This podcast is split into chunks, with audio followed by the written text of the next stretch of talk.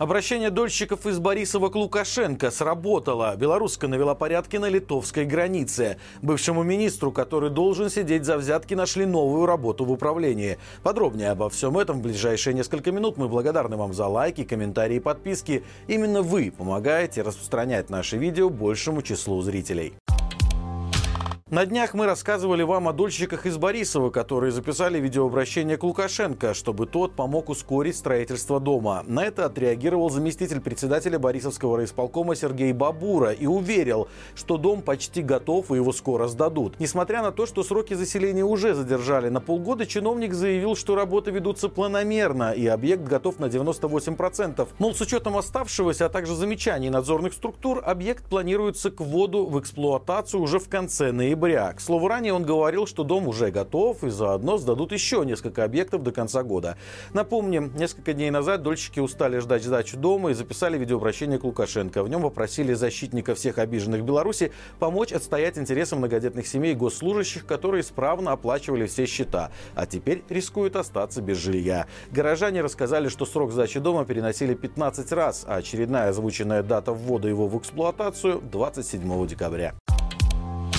Недавно литовцы жаловались, что 1 ноября белорусы не пускали их в отдельную очередь на выезде из Литвы. Оказалось, что порядки у границы наводила белоруска с литовским видом на жительство. Она рассказала, что обошла литовские машины, и они в итоге смогли проехать свою отдельную очередь. Конфликт случился в ночь с 31 октября на 1 ноября в Беняконе. В очереди к пункту пропуска между некоторыми автомобилистами возник конфликт по поводу того, должны ли литовцы стоять в общей очереди, либо могут проехать параллельно по своей. Так вот, в литовских и польских пунктах пропуска есть так называемые европасы, отдельные каналы для оформления лиц с паспортами Евросоюза. Белорусская Виктория рассказала, что прошлась по длинной очереди, пообщалась с другими людьми в автомобилях с литовскими номерами. Многие из них даже не знали, что могут ехать параллельно, сразу в пункт пропуска на Европас. Вместе они решили ехать именно по этой полосе. Тем временем в начале очереди два белоруса активно мешали проезду. Это правда, что они ложились на дорогу, потом один из них садился на крышку капота. Конфликт лишь разгорелся, когда Виктория Виктория сходила в пункт пропуска за пограничником. Он сказал, что за последний день полиция сюда приезжала уже дважды, но в этот раз он сам вышел к шлагбауму и объяснил правила. Вот тогда литовские машины поехали внутрь. Бывшему министру лесного хозяйства, который не отсидел свой срок за взятки, нашли работу. Виталий Дрожжа стал руководителем лесоохотничьего хозяйства «Выгоновское», сообщает Белорусский расследовательский центр. Напомним, Дрожжа был министром сельского хозяйства 2018 года. Его задержали в апреле прошлого года за взятку в особо крупном размере. Чиновник на суде свою вину признал, заявив, что поддался искушению. Его приговорили к 7,5 годам колонии усиленного режима, а также лишили права занимать руководящие должности на 5 лет. Однако уже 12 15 января 2023 года стало известно, что к чиновнику применили амнистию, пересчитали срок, и в итоге сидеть ему оставалось уже 4,5 года. Но 14 сентября стало известно, что Дрожжа вышел на свободу. По данным Белсата, в колонию, где отбывал наказание экс-министр, приезжала комиссия по помилованию.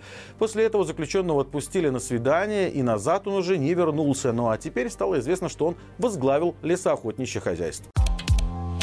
Гражданку Украины выслали из Беларуси, несмотря на постоянный вид на жительство. Женщину задержали в Минском аэропорту после того, как она с мужем белорусом вернулась из Грузии. Силовики проверили ее телефон и нашли в соцсетях сердечки в бело-красных и желто-синих цветах.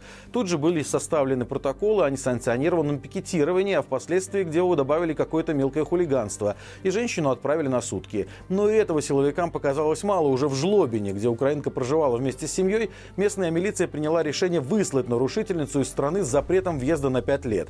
В суде такую инициативу поддержали с формулировкой, цитируем, «Поведение женщины свидетельствует о пренебрежительном отношении к установленным на территории Беларуси правилам поведения и о ее антигосударственной позиции. Попытки обжаловать решение суда не привели ни к чему, и женщине пришлось оставить семью и выехать из Беларуси. К слову, депортировать украинку предложил руководитель Жлобинского УВД Виталий Подзерун, который после нападения России на Украину руководил публичными мероприятиями в поддержку агрессии агрессора, а во время президентских выборов 2020 года был активным участником политических репрессий над белорусами.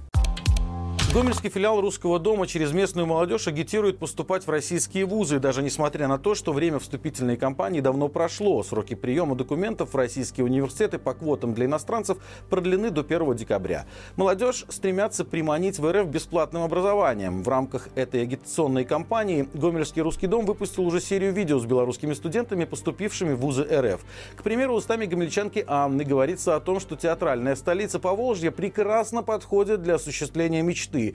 Другая студентка Дарья тоже хвалит университет в Санкт-Петербурге и говорит, что там кипит студенческая жизнь, много общественных организаций, танцевальных, творческих, спортивных секций. В целом все рекламные видео примерно одинаковые. Студенты говорят пафосным языком, обобщенно рассказывая о том, как хорошо учиться в России. Как ранее сообщал Флагшток, в 2021 году Москва ускорила утечку мозгов из Беларуси. Для абитуриентов выделили больше бесплатных мест с 700 до 1100, а также упростили документооборот.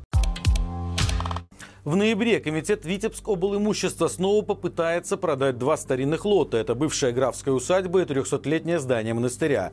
Лот попадал на аукционы уже не раз. Этой весной комплекс зданий здесь пытались продать со снижением начальной цены на 80%. Подобные условия заявлены и сейчас. Бывшая графская усадьба рода Вовжецких – историко-культурная ценность 18 века. Место когда-то было очень известным. Рядом есть источник минеральных вод. Позже здесь располагалась школа, поэтому комплекс зданий зданий пока находится на балансе местного отдела по образованию. Сейчас начальная цена чуть более 19 тысяч долларов, а в глубоком сохранился бывший жилой корпус монастыря кармелитов. Это также историко-культурная ценность, так что продавцу нужно будет заключить охранное обязательство. Учитывая все сложности по дальнейшей реставрации здания и уходу за ним, корпус выставили на торги за одну базовую, то есть всего за 37 рублей. На днях между деревнями Залужье и Дражно Стародорожского района перевернулась фура с пивом. Автомобиль вылетел в кювет на ровной дороге и опрокинулся. Ценный груз, общая стоимость которого около 45 тысяч рублей, разбросала по полю. Водитель при этом не пострадал, скорее даже наоборот, обрадовался происходящему. Мужчина не смог противиться соблазну попробовать разбросанное по полю пиво, и к моменту прибытия сотрудников ГАИ содержание алкоголя у него в крови достигало 2,4 промилле. В сообщении силовиков не говорится, было ли ли водитель пьяным во время вождения, но, скорее всего, доказать обратное у него не выйдет.